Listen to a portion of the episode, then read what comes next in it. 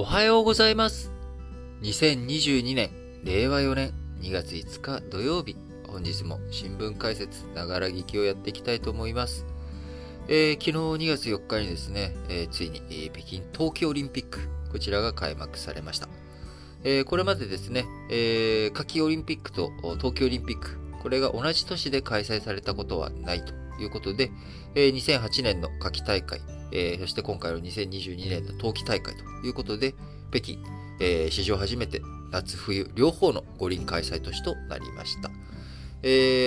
ー、にがつはつかまでね、開催されるこの冬季大会には約きゅうじゅうの国と地域から、えー、約にせんきゅうひゃくにんの選手が参加し、ななきょうぎ、史上最多ひゃくきゅうしゅもくが、えー、競い合われるということになります。えー、今回のね、冬季オリンピック、えー、東京五輪、去年行われた東京五輪と同じように、えー、チケットの一般販売、一般販売えー、こういったものはね、取りやめられ、大会関係者に外部との接触を禁ずるバブル方式、えー、採用するなど、大会組織委員会は新型コロナウイルスに対する厳格な予防措置を取っているということ、変わりませんが、まあ、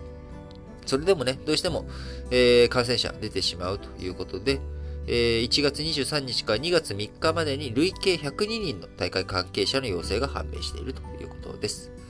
日本からは海外の冬季オリンピックで史上最多となるひゃくにじゅうよにんの選手派遣され、開会式の入場行進ではノルディックスキー複合男子の渡辺さんかな渡辺さんどっちだろうと、スピードスケート女子の、えー、これも郷さんかな郷有沙さんかな、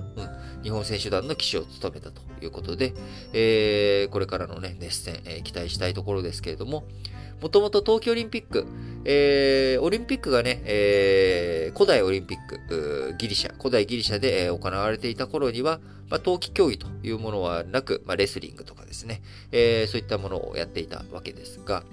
それを現代、近代になって、えー、復活させようということで、せんはっぴゃくきゅうじゅうろくねんに、えー、フランスの、なんだっけ、えー、あ名前忘れちゃったあ名前が出てこない、えー、フランスのね、貴族の男爵さんがそのオリンピック精神いいじゃないかと、えー、ぜひ近代にもこれ現代にもね、平和のためにやってみようということで、えー、せんはっぴゃくきゅうじゅうろくねんにアテネで、えー、スタートしたのが、えー、近代オリンピックの幕開けということになります。東京オリンピックはそれから遅れること数年ですね。せんきゅうひゃくにじゅうよねんにフランスのシャモニーで始まりました。えー、それまでですね、えー、せんきゅうひゃくはちねんのロンドンでフィギュアスケート、にせんにじゅうねんのアントワープでアイスホッケーが登場し、えー、冬季大会、これね、冬季のやつを、えー、できるとして限られてしまうので、えー、夏の夏季オリンピックとは別で、えー、しかもその場所によってはね、できない競技もあるしということで、えー、せんきゅうひゃくにじゅうよねんに冬季オリンピックとして開催されるようになりました。えー、冬の競技、えー、本場だった北欧諸国反対したため、だいいっかいは国際オリンピック委員会の講演で試験的に開催。翌にじゅうごねんにだいいっかい大会として追認したということで、日本はせんきゅうひゃくにじゅうはちねんのサンモリッツ大会から参加しているということです。こちらはね、東京オリンピックプロ選手門戸が開かれたのはせんきゅうひゃくはちじゅうよねんのサラエボということで、こちらですね、あのー、昔はあ同じ年にやってたんですよね。冬季オリンピックと夏季オリンピック。せんきゅうひゃくはちじゅうよねんはロサンゼルス、えー、夏季オリンピックということでしたが、えー、五輪、えー、巨大化、あ、あと商業化が進んだことを受け、えー、そのね、同時にやっちゃうのはもったいないということもあり、えー、各年、えー、同時にね、やるのはもったいない、えー、その、テレビとかね、えー、ショーマンシップの観点から、まあ、あの、イベント分散した方がいいだろうという点。えー、もう一つは大型化しすぎて、えー、なかなかね、こう、運営が厳しいと。えー、なので、毎、その、同じ時にね、バンとやるんじゃなくて、各年にしてほしいということもあり、えー、せんきゅうひゃくきゅうじゅうにねんのアルベールビルの次のリレハンメルオリンピックは、えー、きゅうじゅうよねんと、ここがにねん、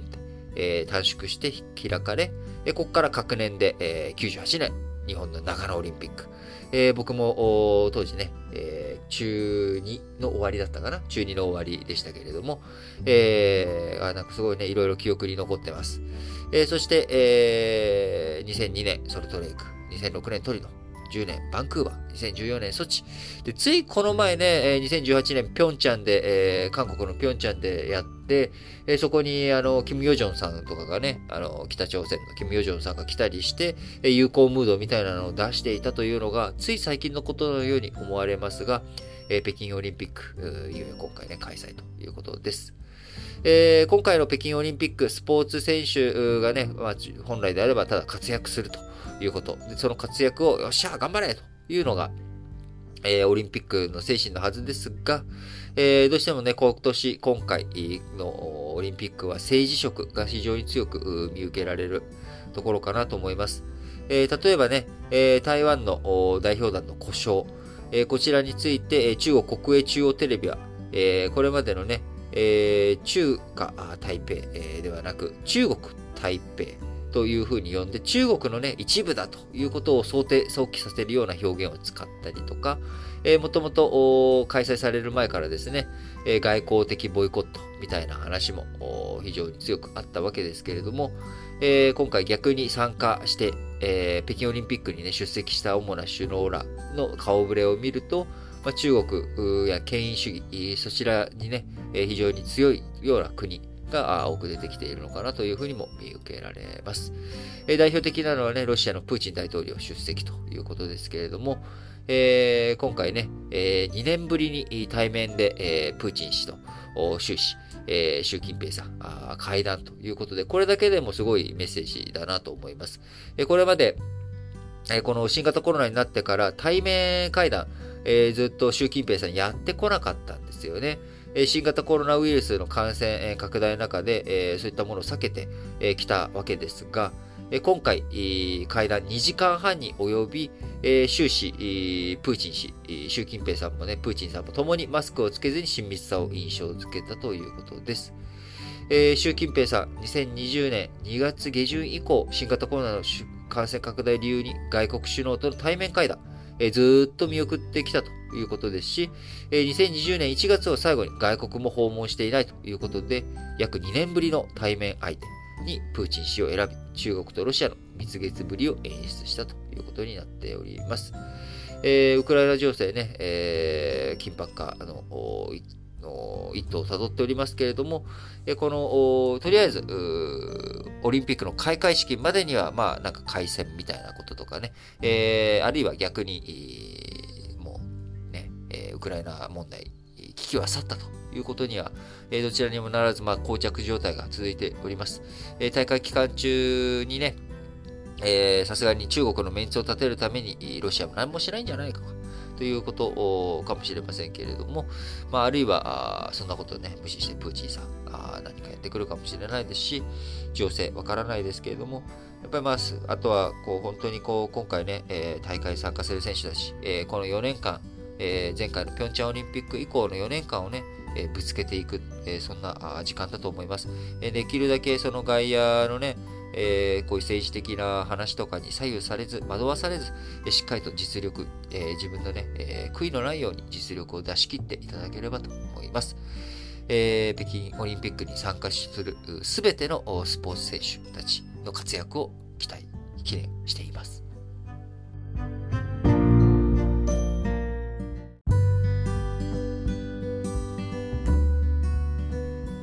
はい、続いて②の話題としまして、まあ、ウクライナ情勢についてね話をしていきたいんですが、ちょっと今日は変化球気味に、えー、トルコのエルドアン大統領の動きについてね紹介していきたいと思いますが、えー、まあ、あのなんか別に別にそんなにトルコ好きなわけじゃないんですけど、なんかあのつい見ちゃうとね、なんかあの触れたくなっちゃうのが不思議な、あ、なんでしょう、えー、僕にとって不思議なこうなんでしょう興味深い何かを出しているエルドアン大統領ですが、えー、トルコのエルドアン大統領、にがつみっかにウクライナを訪問しました。えー、そしてゼレンスキーウクライナ大統領と会談をし、トルコ、緊張が高まっているロシアとウクライナ双方と密接な関係にもありますんで、仲良くなるように仲介、えー、俺がやってやるよということで申し出たということです。えー、ウクライナのゼレンスキー大統領はね、あ、ありがとうと謝意を示しましたが、まあ、ロシアが応じるかどうかは不明ということです。えー、もともと今回トルコのエルドアン大統領、こうウクライナに訪問する前後にね、えー、プーチン大統領と会談する可能性ということも示唆していたんですが、えー、ロシア、まあ、あの、応じないよということで、えー、仲介するぜって、えー、エルドアン大統領言ってるんだけど、えー、トルコ側がね、えー、そういうことを言ってても、ロシアが応じないっていうことで、なんかで結局空振りになっちゃうんじゃないのというところで、まあ、その心意気は良しなんですが、あのー、なんかあんまりいい、結局、エルドアンさん、あの、何にもならないんじゃないのかなっていうあたりが、こう、なんかいいですね。あの、でもそれでもしっかりとね、やれることをやるっていう姿勢、それね、すごく大切だと思いますよ。で、なんで、えー、トルコ、あの、ロシアとウクライナに、えー、こう仲介してでもね、えー、仲良くなってほしいかというと、やっぱりこうトルコっていうのは、あの、皆さんちょっと地理思い浮かびますかね。あの、黒海って、そのウクライナの下側にあるクリミア半島がポコって出ている、この丸くなっている、えー、黒海っていう海があります。えー、これは、トルコのイスタンブールがあるダーダネルス・ボスフォラス海峡。えー、ここの部分を抜けて、えー、そこにね、マルマラ海っていう海があるんですけど、黒海からマルマラ海を抜けて、エーゲ海に出て地中海っていう形になっているので、えー、黒海と、その他の海をつないでいるところにはトルコがあるわけですよね。えー、そのトルコがあるんですけども、トルコの底って国際海峡なので、まあ、基本的にみんな、あの、無害通行権というか、あちゃんと通行できる、えー、権利というのを持ってるんですけど、まあ、軍艦とかがね、どんどんどんどん通行していくっていうことになっていくと、えー、それ本当にそのまんま放置していいのとか、あるいはアメリカから、その、こう、便宜を図れとかね、あるいはロシアから便宜を図れみたいな、あいろんなこと言われる可能性もあると。で、トルコは、あしかも北大西洋条約機構、このね、今、焦点になっている、えー、NATO を拡大させていくっていうのをね、ちょっとやめてくれよというふうに、えー、ロシアが言っている。えー、その NATO の加盟国、実はトルコもね、えー、に北大西洋条約機構の一員として、えー、いるわけですけれども、まあ、その一方で、トルコ、ロシア製の地対空ミサイルとか導入するとか、えー、ロシアとも軍事的に接近をしているということになります。えー、まあこういった状況の中からですね、やっぱり、こう安定、地域の安定、自分の、ね、自国のためにも、えー、ウクライナとロシア、仲良くやってほしいということで、まあ、今回仲介を申し出て、えー、外交戦にトルコも参加、動き出しているということですが、えーまあ、それに対してにがつみっかにですね、えー、北大西洋条約機構のステルテンベルク事務総長、えー、ここ数日、ロシア軍のベラルーシへの移動が目立っているというふうに述べています。えー、戦闘部隊さんまんにん上るとして、えー、ウクライナ情勢と合わせて警戒を強めていると明らかにしており、えー、ロシアあ、ね、冷戦時代以降でロシアによるベラルーシへの最大の軍事展開が今行われているということです。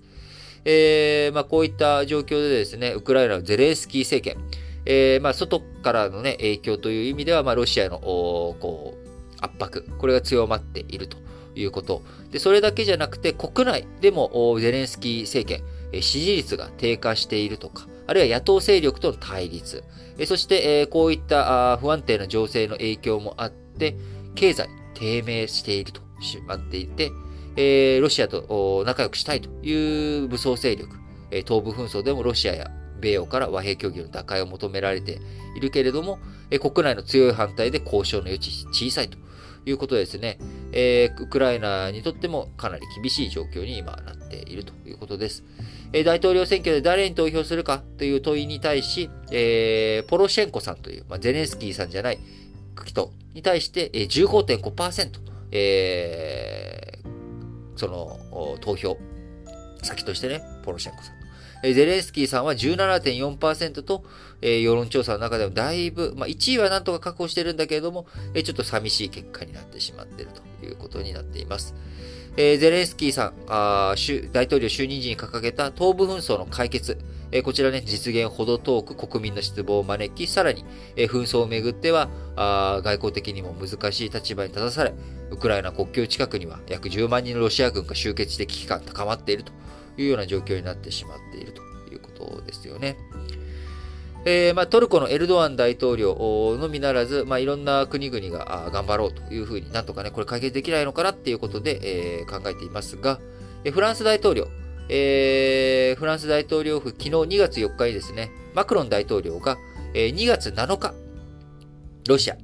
えー、にがつようか、えー、その後ですね、ウクライナを訪問すると発表しましたということで、なんかね、トルコのエルドアン大統領頑張ってるのに、えー、フランス、えー、フランス大統領の方はロシアにも行けて、えー、多分プーチンさんともね、さすがにそのマクロン大統領が行ってプーチン大統領会わないなんて、やるかな。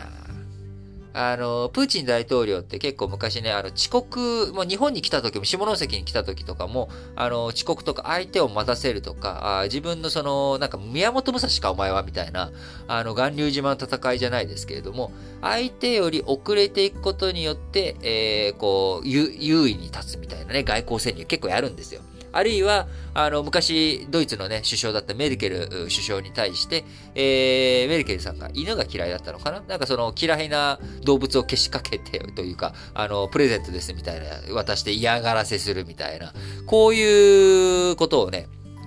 あの、ザ・マウンティングみたいな、なんか、あのー、ことをする、そういったね、手練手管に、の人ではあるんですけれども、バク、さすがに外交儀礼上ね、あの、呼んどいて会わないとかっていうのは、あれかもしれないですけど、どんなね、相方するかっていうのは、これはやっぱすごいいろんなメッセージが込められるので、あのー、そもそもトルコのエルドアン大統領には会わないと。トルコの仲介などいらんと。えー、それに対してフランスとは会うよと。いう風になったんだけど、どんな相方するか、どんな発言が出てくるかね。まあ、この前、あのー、あれどこだったっけ、えー、ハンガリー。ハンガリーのね、えー、首相とは、一緒に会って、えー、共同会見、えー、してますけれども、さすがにフランスの大統領とも会うんでしょうけど、まあ、なんかちょっとここでもなんか変な動きというかね、えー、プーチン大統領らしい外交戦略を何か戦術を取ってくるのか、まあ、そのあたりも含めてね、今後ますます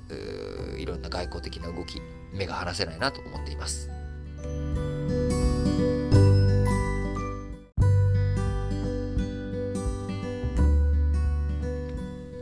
はい、続いて、丸さんとしまして、まあ、あの、企業業績ね、えー、ここしばらくずっと紹介しておりますけれども、えー、やっぱりこの会社もね、発表した以上は無視するわけにはいかないかなということで、アメリカの アマゾンドットコム、えー、にがつみっかに発表しました、あ決算内容、えー。にせんにじゅういちねんじゅうがつからじゅうにがつき、えー、売上高が前年同期比 きゅうパーセント 増の、えー、せんさんびゃくななじゅうよんおくせんにひゃくまんドルということで、えー、約じゅうごちょうはっせんおくえん。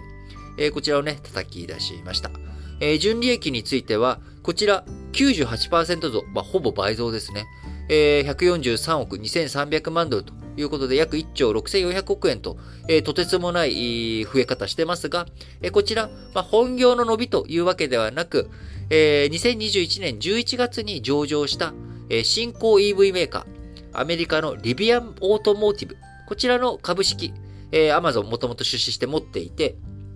例えば、その会社出資したタイミングでは、えー、ひゃくドルで、えー、持って買ったとしますと。で、その会社が株式上場するっていう風になると、市場価格つくんですよね。えー、ひゃくドルって本当にそのひゃくドルの価値があるかどうかっていうのは分かんないわけです。あるいは他の人がひゃくドルで買ってくれるかどうかっていうのは分かんないわけですよ。ところが上場するとマーケットっていうものが形成されて、まあ、みんなその値段で、えー、今だったらその値段で買うよっていうのが目に見えてわかるわけですね。時価っていうものができるわけです。で、上場したタイミングでそれがひゃくドルで買ったものがいちまんドルになりましたとか、あー、あの、えー、まあ、いくらになってもいいんですけどね。そうすると、もともとひゃくドルで買ってたのが、例えばいちまんひゃくドルに値上がりしましたってなると、差額のいちまんドル、えー、っていうものがあ上場益というかですね、株式評価益、えー、実際まだ売ってないんだけど、えー、この株今売ったらいくらになるのっていうことで時価がめちゃくちゃ高くなっているっていうことで、えー、これまでね、えー、アーリータイム、うん、まだね、えー、こうその会社ができたぐらいのタイミングとか、あまあこれから成長させていくよっていうタイミングで投資をしたことによって、えー、そこからさらに成長期待が高まって上場するっていうタイミングで、今回、えー、過去のね、えー、投資していたリビアンオートモーティブの株式評価益、えー、こちらがドーンと計上されたことによって、えー、Amazon 過去最高益を更新したということになります。えー、リビアン株の上場に伴う株式評価益はひゃくじゅうはちおくドルということで、あのー、純利益のね、まあ、ひゃくじゅうはちおくドル、これ税前だと思うので、えー、税金のね、計算のやつも込みした、えー、税後利益がいくらかっていうのは、ちょっとこの株式評価組合は、パッと今、計算できないですけれども、えー、その、税前の金額でひゃくじゅうはちおくドルということで、まあ、いっちょうえんを超える営業外収益があったということになります。えー、この決算内容を受けて、えー、みっかのアメリカ市場の時間外取引、Amazon 株、終値、ね、じゅっパーセント 超上回って取引というような感じになっていたということです。えー、ただ、その一方で、えー、売上高、あね、えー、前年同期比 きゅうパーセント 増ということで、四半期ベースで過去最高を更新したんですが、えー、事前の市場予想ではせんさんびゃくななじゅうななおくドルいくだろうというふうに見られていたのがせんさんびゃくななじゅうよんおくドルと、えー、微妙に届かなかったということで、えー、部門別の売上高も直営のネット通販事業が いちパーセント 減少ということで、えー、ちょっとね、えー、少し動きどうなんだろうなというところが見られておりますが、えー、クラウドコンピューティング エーダブリューエス ですね。こちらの部門では売上高 よんじゅっパーセント 増, 増ということで非常に堅調ということになっております。新型コロナ禍からの景気回復に伴って米国では人手不足が深刻になっていますが、 Amazon 物流施設を中心に積極的な採用を続け、えー、今世界の従業員数はですねひゃくろくじゅうまんにん、すごい人数抱えてますね。ひゃくろくじゅうまんはっせんにんとなっていちねんまえに比べて にじゅうよんパーセント 増えたということです。はい、えーまあ、そんな状況の中ね、 Amazon、えー、アメリカで、えー、プライム年会費、えー、こちらをね、えー、にせんにじゅうにねんにがつ以降に じゅうななパーセント 引き上げるということを発表しました。えー、日本はね、まだは、あのー、どうだ日本は、えー、今発表することがないとコメントしておりますが、日本ではにせんじゅうきゅうねんしがつにそれまでのさんぜんきゅうひゃくえんからよんせんきゅうひゃくえんに初めて引き上げを行いました。えー、アメリカはにせんじゅうはちねん、えー、に、えー、上げているのかな、えー、そうですね、えー。アメリカで最後に値上げを実施したのはにせんじゅうはちねんということですが、そこから比べても、にせんにじゅうねんと比べても、現在の方がはるかに、プログラム、Amazon プライムのね、プログラム、高くなってるぞと。だから年会費上げていくぞということを検討しているということです。Amazonにがつ以降、プライムの月会費をですね、じゅうにてんきゅうきゅうドル、約せんよんひゃくきゅうじゅうえんから じゅうよんてんきゅうきゅうドルに、年会費をひゃくじゅうきゅうドルからひゃくさんじゅうきゅうドルにそれぞれ引き上げていくということにしていくそうです。えー、プライムは会員はね、無料配送とかネット通販とか動画配信などの特典を受けられるサービスということですが、えー、まあこのね、リスナーの中でもアマプラ、えー、Amazon プライム加入されている方もいらっしゃると思うんですけど、僕はね、加入してないんですよね。えー、まず急ぎで、えー、無料配送をね、えー、そんなにあれでもないっていうこと、急いで配達しないもらう。なくてもいい、我慢できるっていうところもありますし、動画サービスってね、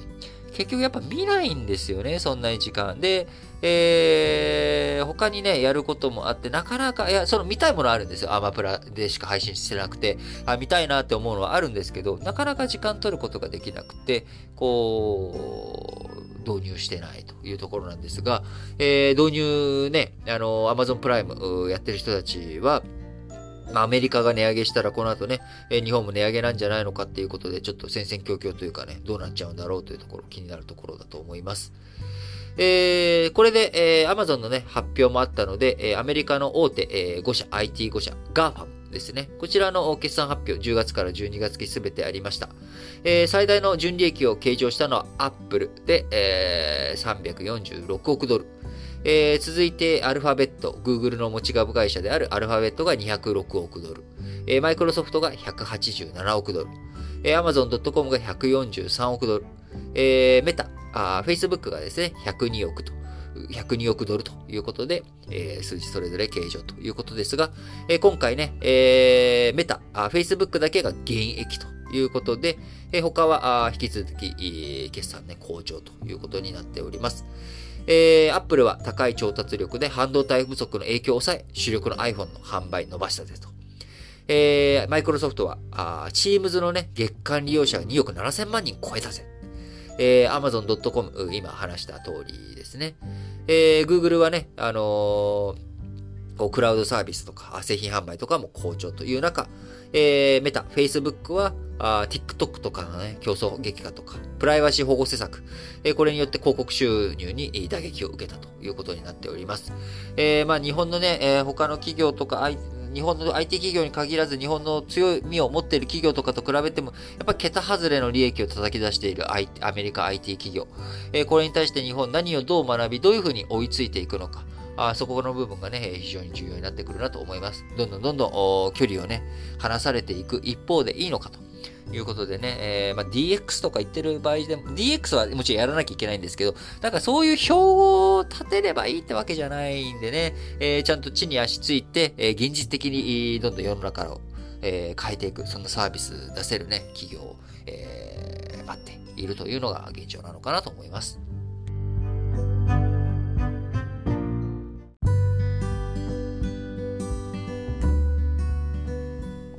はい。それでは、丸よんとしまして、えー、日本のね、えー、食品輸出。これが初めていっちょうえんを超えました。えー、にせんにじゅういちねん、日本の食品輸出額、いっちょうえんの大台にようやく達したと。えー、このようやくというのはですね、このいっちょうえん、えー、食品の輸出ね、えー、進めていこうと。いうことを初めて言い出したのがにせんろくねんのことだったので、えー、そこから足掛け、えー、じゅうろくねん、じゅうななねん、えー、じゅうごねん、じゅうろくねんか、にせんにじゅういちねんですかね、えー、達成したのか。あということで、えー、ついにね、えー、いっちょうえんの大台を超えたということになります。えー、もともとね、政府目標としていたのはにせんじゅうきゅうねんでしたので、そこからにねん遅れたということになりますが、えー、今後、にせんさんじゅうねんまでにごちょうえんという次の目標あるわけですが、えー、ここいっちょうえん、えー、まで来るのにですね、えー、だからじゅうろくねん、じゅうごねんかかったわけですから、あそこから今度 5,、ね、ごちょうえんにしていくのに残り、えー、きゅうねん、はちねんでいけるのかと。できるのかと。いうことですけれども、やっぱ目標ね、遠い状況ではあります。今回、輸出先、中国がね、初めての首位となるなど、まあ、いろんな地殻変動起きておりますが、あの、まあ、もともと日本のね、えー、例えば、あの、フカヒレとか俵物と言われているもの、これ中国ね、江戸時代から日本輸出品目としてあるわけですけれども、あの、よくね、あのー、長崎貿易って、その江戸時代の長崎貿易って考えたときに、えー、よく我々オランダと貿易してたんでしょとなるんですけれども、オランダだけじゃなくて中国、当時は清、えー、日清戦争の清ですけれども、えー、清もですね、えー、長崎で貿易してたんですよ。で、貿易数量とか貿易額、えー、これで言ったら、オランダっていうのよりもはるかに中国貿易の方が大きくて、えー、日本にとって中国が重要な貿易相手国っていうのは、これはえー、その江戸時代とかあるいはそのちょっともっと昔の、ね、日宋貿易とかあそういった時代からやっぱり大きいわけです。日本にとってね、えー、非常に中国というものはあこう一番近い大陸の、ね、大国、えー、人口もたくさん抱えてますしいろんな物産物品も抱えているということで、まあ、そのこうやっぱり中国の人口中国の、ね、胃袋に、えー、日本の食品をどういうふうに売っていくのかここはやっぱね、重要視されるということです。えー、その中でもね、この食品をね、今後も伸ばしていく、食品の輸出を伸ばしていく上で重要なポイントになってくるのは、えー、もうね、にせんじゅういちねんに起きた原子力発電所事故。えー、これで日本産品の輸入規制、えー、行われている国、もうじゅうねん以上経ってるんですが、えー、日本産品の輸入規制がなお、じゅうよんかこく地域で残っており、日本政府としてはこれの廃止の交渉をね、えー、しっかりとしていかなきゃいけないと。ということになります。農林水産省にがつよっかに発表したにせんにじゅういちねんの農林水産物食品の輸出額にせんにじゅうねん比 にじゅうごてんろくパーセント 増のいっちょうにせんさんびゃくはちじゅうごおくえんだったということで、えー、改めて申し上げますが初めてのいっちょうえん超えということになりました。輸出先国地域別に見ると中国 さんじゅうごてんにパーセント 増のにせんにひゃくにじゅうよんおくえんで初の首位。えー、ウイスキーや日本酒、お菓子などの人気が高いということですけれども、えー、僕がね、昔、タイに駐在してた時とかに、やっぱりこう、現地のスタッフに人気だったのがですね、抹茶味とかね、で、その後日本に帰国した後も、タイの友人たちが日本に来た時に、えー、その抹茶のお菓子買いたいっていうので、えー、あの、キットカットの抹茶味とか、まあ、いろんな抹茶味あるじゃないですか。えー、ああいうのね、えー、ここで買えるよとか、あ, あるいはあらかじめ僕の方で買っといて、えー、渡してあげるとか、あのー、そういうことをやったりとかしてますけれども、やっぱり、えー、食べ物って、えー、あと僕も逆にそのタイのね、えー、お菓子とか食べ物で欲しいものあったりするのを来るときにお願いしたりとか、えー、しますけれども、やっぱりなかなか手に入らないものね、お互いの国であるわけなので、えー、そういったものをやっぱり輸出輸入でね、えー、賄っていくっていうのはすごく大切なことかなと思います。えー、やっぱりね、日本の桃とか果物とかも海外で非常に人気ですし、えー、逆にね、えー、こうタイであれですけど、タイのね、バナナの種類とかもすごいいっぱいあってね、その、一つ一つ味とかテイストが違くて、えー、今なんか思い出しながら、なんかタイに行きたいなって、早くいつになったらタイに行ける時代、時代というかね、あの、この新型コロナによる鎖国、えー、なくなるのかなっていうところを気になってますけれども、えー、その観点でいくと、やっぱり、こうね、日本の、えー、ブランド農産物、これのね、えー、パテントというか、そういったものをしっかりと守っていかなきゃいけない、えー、っていうところ、農林水産省が掲げ、抱えている課題っていうものを今、非常にたくさんあります。えー、アールセップ のね、えー、発行にがつついたちに韓国も発行したということで、えー、ますます自由貿易の波、流れというものが強まっていく中、えー、農産物どういうふうに守りつつ、日本の販路を広げていくのかというところ、えー、こうね、えー、日本のブランド牛とかね、えー、こういったものの遺伝子が盗まれていく、えー、あるいは日本のシャインマスカットとかね、えー、こういったものについても日本の原産品をどういうふうに守っていくのかというところ、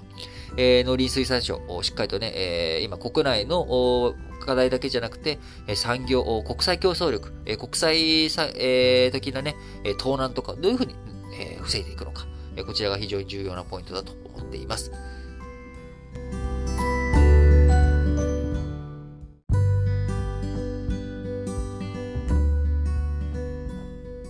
はい、それでは本日も最後、丸ごとしまして主要ご紙の社説を紹介して締めくくっていきたいと思います。朝日新聞、アイアール 整備計画、市民の疑念放置できぬということで、えー、今ね、えー和歌山県とか大阪府 アイアール の誘致ね、進めていこうとしていて、えー、夢島、大阪湾の、えー、夢島に関して、えー、建設予定していこうというところですが、えー、大阪進める構想について住民らが意見を述べる計よんかいの公聴会終わったということで、えー、参加者の多く、えー、この朝日新聞の社説でも繰り返し指摘してきたギャンブル依存症とそれが引き起こす多重債務や家庭崩壊などへの危惧とともに、コロナ禍の収束が見通せぬ中、巨大開発に乗り出すことへの不安を語ったということですが、しっかりとね、地元住民たちとの対話、これを繰り広げていきながらね、やっていってほしいと思いますが、首長、首長ですね。首長と議会は住民の声をどう受け止め、自治体の運営に生かしていくか、それぞれの姿勢が試される。もう一つ、誘致を目指す長崎県にとっても一言では済まされぬ課題だということでね、長崎県ね、今、県知事選のね、えー、なってますけれども、えー、アイアール 争点になってるんですがね、ちょっと今、長崎県知事選について全然、えー、終えていないので、えー、あれですけどね、前、あの、去年の横浜市長選はね、アイアール、大きな争点になって、えー、ましたけれども、えー、どうなっていくのかというところですな。えー、朝日新聞もう一本は、経済安保法制、限定的制度にとどめようということで、安保上の必要性という名分は、時に内容の精査を軽んじ、軽んじる錦の御旗になる。しかしそれでは経済にも安全保障にもマイナスになりかねない。えー、そういったことをね、改めて肝に銘じるべきだ。えー、毎日新聞、埼玉の立てこもり事件、医療従事者守るためには、高齢化が進み、在宅医療の重要性は増している。社会全体で医療従事者の安全を守っていく方策を考える必要がある。現場任せにしてはならない。えー、毎日新聞もう一本、アメリカ高速路開発への協力、サイクル延命なら問題だ。高速炉は開発や発電のコストが高く、多くの先進国が計画を諦めてきた。日本が協力したフランスの高速増殖実証炉計画も凍結されている。その中ね、日本、アメリカと協力していくっていうことになっているけれども、これただ単にね、日本が今、やろうとしているプルサー、あの、やろうとしていた計画とかの延命措置でしかないのであれば、それにはね、問題じゃないかと。本当にこれ意味あることなのかと、毎日新聞疑問を投げかけています。僕の立場はね、以前、お伝えしてますけれども、やっぱ技術、科学技術を伸ばしていく、いろんなそのチャンスをね、しっかりと作っていくっていうのは大切だと思うので、あの、僕自身はこの問題については、まあ、あの、積極的にしっかりアメリカとね、今回組んでやっていくべきだと思うんですが、毎日新聞の言っている、問題視している点もね、非常によくわかります。えー、最近新聞、本日いっぽんのみで、北京オリンピック開幕。この大会は歓迎できない。アイオーシー は参加選手を守れるか。えー、力強くね、いつもの産経新聞節が出ておりますが、大舞台を戦う内外の選手らには精一杯の拍手を送りたい。ただし、大会そのものは歓迎できない。深刻な人権問題を抱える中国の首都が平和の祭典の開催地にふさわしくないからだ。読売新聞、嫡出推定見直し、子供の無戸籍防ぎ、権利を守れ。今ね、あのー、嫡出推定のね、こちらの見直し、民法改正のね、要項案、えー、法制審議会の部会が見直し進めて、えー、その案を出したというところをお伝えしましたが、えー、今ね、えー、明治時代からあ家族の形、時代とともに変化しております。えー、近年ね、離婚とか再婚、珍しくないというような状態の中、えー、家族の在り方、子供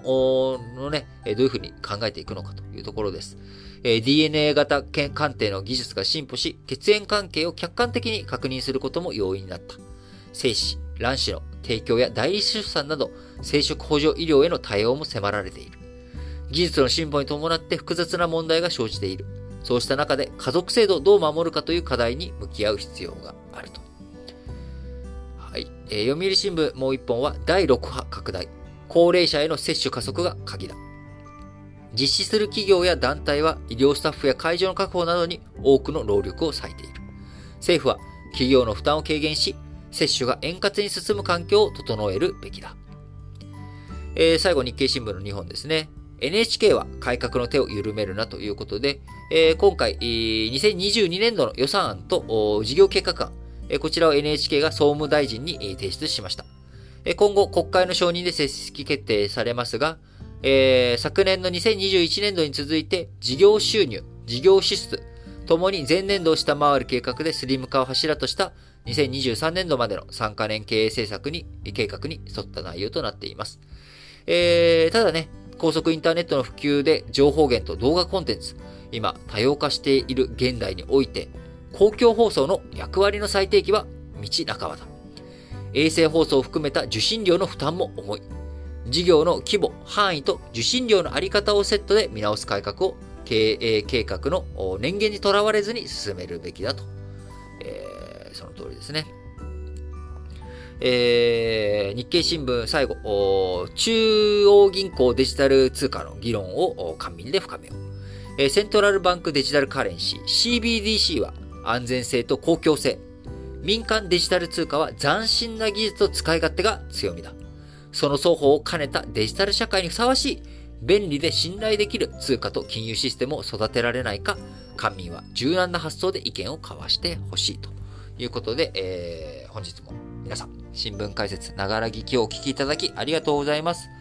えー、もうね、新年も明けて、えー、この新聞解説、ながら聞き、毎日、いっかげつ、やってきたので、そろそろちょっとどっかでね、お休憩入れようかなというふうに思ってはいますが、あのー、まあ、その休憩入れるところでもね、何かしらの配信、まあ、あの、事前に撮っといて配信するということはやっていきたいと思っておりますが、まあなんかまだね、ちょっともういちねんも経ってるくせに、なんかこの力の抜け、抜き加減というかですね、それがうまく、ちょっと見出せていないというところで、えー、なんでかなっていうのをね、ちょっといろいろと考えたんですけど、あの、一つは、やっぱニュースって、えー、突然舞い込んでくることってあるじゃないですか。そうすると、やっぱなんか伝えたくなっちゃうっていうのはあるわけですよね。えー、毎日、その伝えることがなかったら、あの、今日は特に何もありませんって言って終わったらいいんですけど、やっぱ何かしらは伝えたいことがあるし、えー、だからそれだけすごい情報量なんですよね、現代社会。改めて思うんですけど、やっぱこんなに毎日伝えることがあると。僕の引き出しの中からね、話せることでもこれだけあるというふうに考えていくと、やっぱり、あの、ニュースとか、情報とかこの海にねやっぱ溺れちゃうってことはありますよねと、えー、そういったものをね少しでもまあ助けられるようにこの新聞解説ながら聞きができたらなと思うんですが、当然まあこれだけじゃ完璧じゃないということですので、えー、皆さんねあのー、この新聞解説ながら聞きを聞いてアンテナを立てて、で、そのアンテナに引っかかった言葉とか、あ、気になった言葉っていうものをですね、やっぱりまあ自分で調べていくっていうこと。まあ、これを繰り返していくことによって、徐々に徐々に、えー、ね、日進月歩を知ってることを増やしていくっていうことがね、大切だと思います。えー、そして、この新聞解説ながら聞き、ありがたいことにですね、いろんな方からいろんなメッセージをいただいております。えー、本当にね、えー、たくさんの方、あのー、今この現代、えー、新型コロナの影響もあって、さらに生きづらさがなんかね、増した感じになってる方も多いと思います。えー、僕自身も過去、えー、なんでしょうね、あのー、眠る時にこのまま目覚めなければいいなと思って日々もありました。えー、酒を煽って寝て、えー、そのままあもうね、えー、仏になってたらいいなと思うこともありましたし、えー、今でも朝起きる時っていうのはですね、えー、どうしてもなんかこうあんまり気持ちよく起きれなくて絶望とともに気合で起きて、まあ、起きた後はその後ね割かしすぐ稼働はできるんですけど、目覚めた瞬間っていうのはなんか、はあ、朝が来ちゃったみたいなね、えー、あまたなんかスッキリ感がない状態で目覚めちゃったなとか、えー、あります、えー、それだけじゃなくなんかあの人付き合いとかの中でねあの、いろいろと心を痛めることとか、あ辛い思いすることっていうのもある、ありますし、えー、それを抱えている方もたくさんいらっしゃると思います。えー、そういうね、えー、みんなね、えー、頑張って生きている。えー、そういう状況の中、やっぱり、えー、自分だけじゃないんだ。いろんな人たちと助け合っていけ、生きるんだ。自分だけじゃないって思うこと。そこにね、あなんかあの、エヴァの人類補完計画じゃないですけれども、どういうふうに他の人と理解し合っていくか。その中でね、あみんながね、一緒になっちゃえば、あの、急激ですけど、あのー、一緒になっちゃえば解決するっていうことありますけれども、そうじゃない中、でも自分は自分、自分は自分なり、でも人のと理解し合う。えー、こういったものをね、繰り返していくっていうことに何かしらこの番組がお役に立っていれば幸いです。はい、今週も月から金曜日まで一生懸命働いた皆さん偉い、えー、この土日これからねまだ働かなきゃいけない、えー、休みなく一生懸命頑張ってる人偉い、えーね、何かをしている働いてるわけでもないぼーっとしてるそれでもいいんです。生きてるだけで偉いじゃないですか。ということで、皆さん、今日も元気にいってらっしゃい。